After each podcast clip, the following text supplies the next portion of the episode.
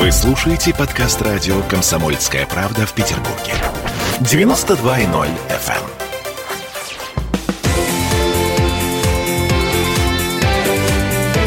Картина недели.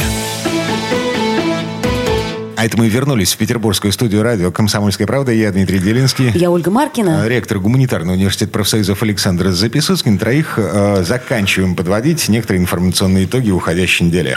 Здесь у нас э, зависть Ольги... Нет, не зависть, как это называется? Нет, ты, пожа- Доброжелательство. ты, пожалуйста, вот... э, Глубокий женский Короче, интерес. короче говоря, еще один разведенный миллиардер, свободная партия, появилась э, на карте э, планеты Земля. А, нет, я, конечно, хотела поговорить не о том, что он появился и свободный, а о том, что, в принципе, Билл Гейтс покинул Microsoft из-за расследования дела о э, домогательстве. Да, То очередной есть скандал с МИТУ. МИТУ. МИТУ коснулась, ну, казалось бы, уже неприкасаемого, да? Что у нас э, Microsoft и Билл Гейтс? То есть это тебе не какой-нибудь там Вайнштейн или еще... Олечка, они самые прикасаемые на свете. Потому что как только человек становится миллиардером, у него такое количество злопыхателей Вы появляется. миллиардер, Александр Сергеевич? Никому не скажу. Да. У вас есть миллиарды? Э, А я тоже никому не скажу. Ясно.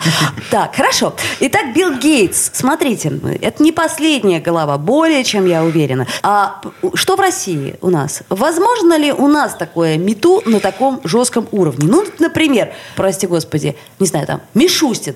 Э, простите меня, я не, не, не- Не не лично вас называть. имела в виду. Да. Ну, к примеру, человек уровня Мишустина, да, или там Медведева, и вдруг выясняется, что? И что происходит дальше? А, да ты, да тогда, вот в 1996 году взял за колен. Это возможно в России? Есть институт репутации в нашей стране или, э, или нет? Институт репутации в нашей стране есть.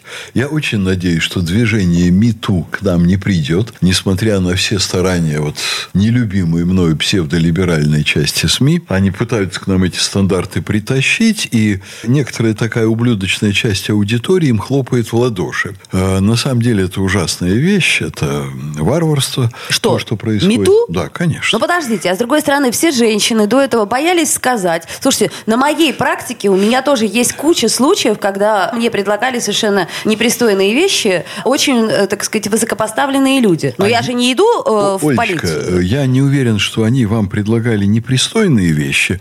Это и были те мужчины, которые вам не нравились. Не нравились? Да, а если бы один из них вам понравился, Если то бы сразу понравился, конечно. его предложения оказались бы чрезвычайно пристойны. А если бы на следующее утро он тебе раза нравился, ты пошла бы в СМИ с жалобами? Через Я бы 10 лет не после пошла. этого. Вы знаете что? К сожалению. Да- давайте мы скажем так, что в данном случае, во-первых, это сфера интимных отношений. Во-вторых, это сфера, где обе стороны должны проявлять предельную интеллигентность и деликатность. И если женщина почувствовала, что хотя бы значит, в чем-то ее вот права на ее свободу личной жизни нарушены, она должна тут же сказать, что если вы не прекратите, то значит, я сделаю то-то и то-то. Пожалуйста, прекратите. Если человек не прекратил, она тут же должна сделать его поведение фактом публичной жизни. А не 10 лет спустя. Но когда 40 лет спустя, Да, когда да. 40-50 лет Вот спустя... помню, Билл Гейтс мне положил Когда какая-то руку на там колено. старушка, на Ну, которую примеру. уже без сострадания не посмотришь, и ей нужна социальная помощь. Она кричит, а меня режиссер хватал за коленку. Она выглядит подлючей, бабой легкого поведения. Хорошо, как в России-то у нас поступают? По морде дают или что? Это лучше? Ну, слушайте, всякое бывает. Вы Вот у меня, знаете- смотрите, у меня дочь. а через, условно говоря, 15 лет мне, наверное, нужно будет учить ее э, давать сдачи. Через Вот. 15 лет тебе Коленом уже... в, в одно место. уже Ой, дочь надо Дима, учить. Это э, вам надо начинать делать раньше. Конечно. Я тут сидел в ресторане со своей дочерью и со своим внуком. Так. И вдруг какой-то мальчик, дочери 8 лет. Мальчик лет 6 начал крутиться около нашего стола, а потом встал и стоял минут 10, не отрывая глаз от моей дочери. Красивая, кстати, Я его Лиза. понимаю. Э, Значит, от нее можно не отрывать глаза, но э, И? глядя на фотографию, публично не стоит. А потом вдруг она начала с ним разговаривать, и она говорит, а он милый. Ну, если он милый. Я говорю, а что там милого в нем? Он себя даже вести не умеет. Она мне говорит, папа, ты не понимаешь, если бы ты был девочкой, я бы могла с тобой эту тему обсудить. Но ты мальчик, и ты не можешь понять, вот когда мальчик милый, а когда он не милый. И вот так вот, понимаете... И на этом ваши аргументы закончились, Нет, потому мои что он аргументы милый. не закончились. Я подозвал мальчика и сказал, ты что тут стоишь?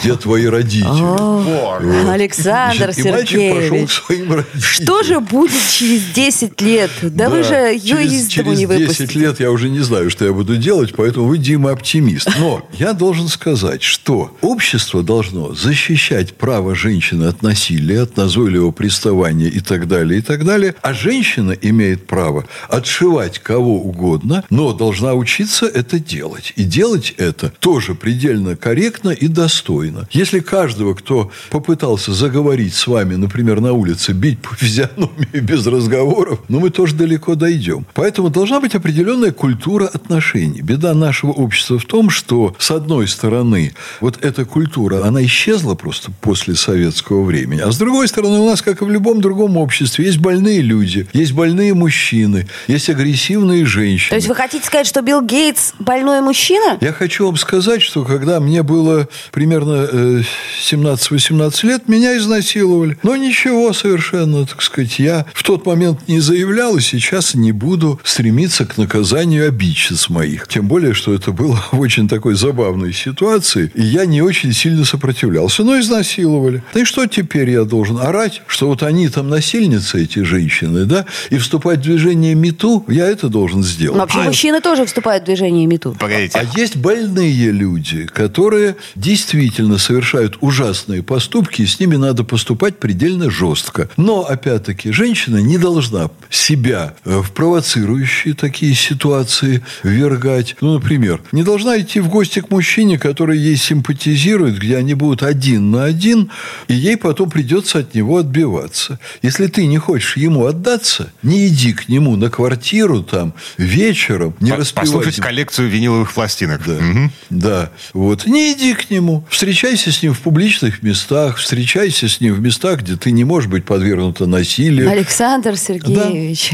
вот я в очередной раз говорю, что как-нибудь, выходя из этой студии, вы абсолютно четко столкнетесь с феминистками, которые будут с наточенными топорами ждать вас О, а, Феминистки на жесткий беда разговор. Это примерно то же, что фашистки, с моей точки зрения. Это извращение идеологическое и чрезвычайно серьезное. И современные феминистки являются носителями фактически радикальных взглядов по причинам своих э, психологических свойств и мужененавистничества. Зато мы имеем право голосовать. Вот. Благодаря Отлично. феминизму, Отлично. работать с шпалоукладчицами Но и прочее, скажу прочее. Еще одну вещь, которая с моей точки зрения является любопытной, то, то, что я вынес для себя из конфликта с Биллом Гейтсом. Миллиардеры – это совершенно не обязательно. Люди супер умные – это совершенно не обязательно. Люди высоко моральные. Что вы говорите, какой ужас. А. Александр Сергеевич, ну, я все-таки искренне Там, надеюсь, что там. не все миллиардеры, ну, ну, может же быть, знаете, ну, ну, ну, вдруг, а вдруг где-нибудь есть такой миллиардер, Баффет, который... например, Уоррен Баффет, Ну, который живет например. с женой, занимается благотворительностью. У него там собака, дети, там все дела. Да, а Я, лет, а э, лет через э, 20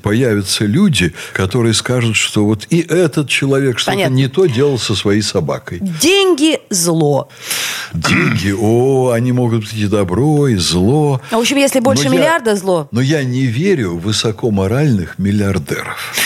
Так, а, это не конец, на самом деле, потому что у нас есть повод для праздника. На этой неделе 65 лет исполнилось нашему губернатору Александру Беглову. Вот буквально пара минут до конца этой четверти часа осталось. Давайте поговорим о том, что можно пожелать нашему городоначальнику и чего мы ему не пожелаем. В интернете много всякого пишет. Вот, например, желаем здоровья крепкого. А, Желаем здоровья крепкого, потому что нормальных специалистов в медицине не осталось. Здоровье понадобится. А- Это вы ехидничаете. Да-да-да. Да? Я вот еще же желаю, чтобы машина у него была хорошая очень. Вот с этим крепкими ездить, колесами, да? потому что вот я езжу по Петроградской и по Васильевскому острову, и я думаю, да что ж... Дорогие товарищи, и в эту минуту вдруг из вас, из, вот я не знаю, обоих или обеих, Обоих вот, в данном случае. выполз, выполз такой Змей дремучий обыватель. и дремучий обыватель. Да. Да. Человек, который не может посочувствовать другому человеку. А, я вот как руководитель учреждения, руководитель такого среднего ранга, даже маленького ранга, я ему очень сочувствую. Я бы ни за что не хотел сидеть на его месте. Я дважды отказывался от того, чтобы идти вице-губернатором губернатора, один раз идти на выборы губернатором, хотя высоко предлагали, скажем так. Потому что это люди, которые практически не имеют личной жизни, это люди, которые подвержены особенным стрессам, это люди, которые обладают особенной ответственностью. Вот я вам скажу, что я видел всех губернаторов. И все это очень ответственные люди, которые совершенно искренне болели за нас. У кого-то получалось хуже, у кого-то получалось лучше. Беглов, по-моему, человек, который не озабочен личным пиаром. Я вот не вижу... Это мы заметили, кстати. Не вижу никаких фактов. Ни одного комментария, ни по одному да, важному событию. это мучает. А вот он ходит на работу, и он занимается делом, он занимается нашими проблемами. Часто он этим занимается незаметно. Но если бы он больше занимался пиаром, он меньше занимался бы нашими проблемами, которых в таком городе до дуру.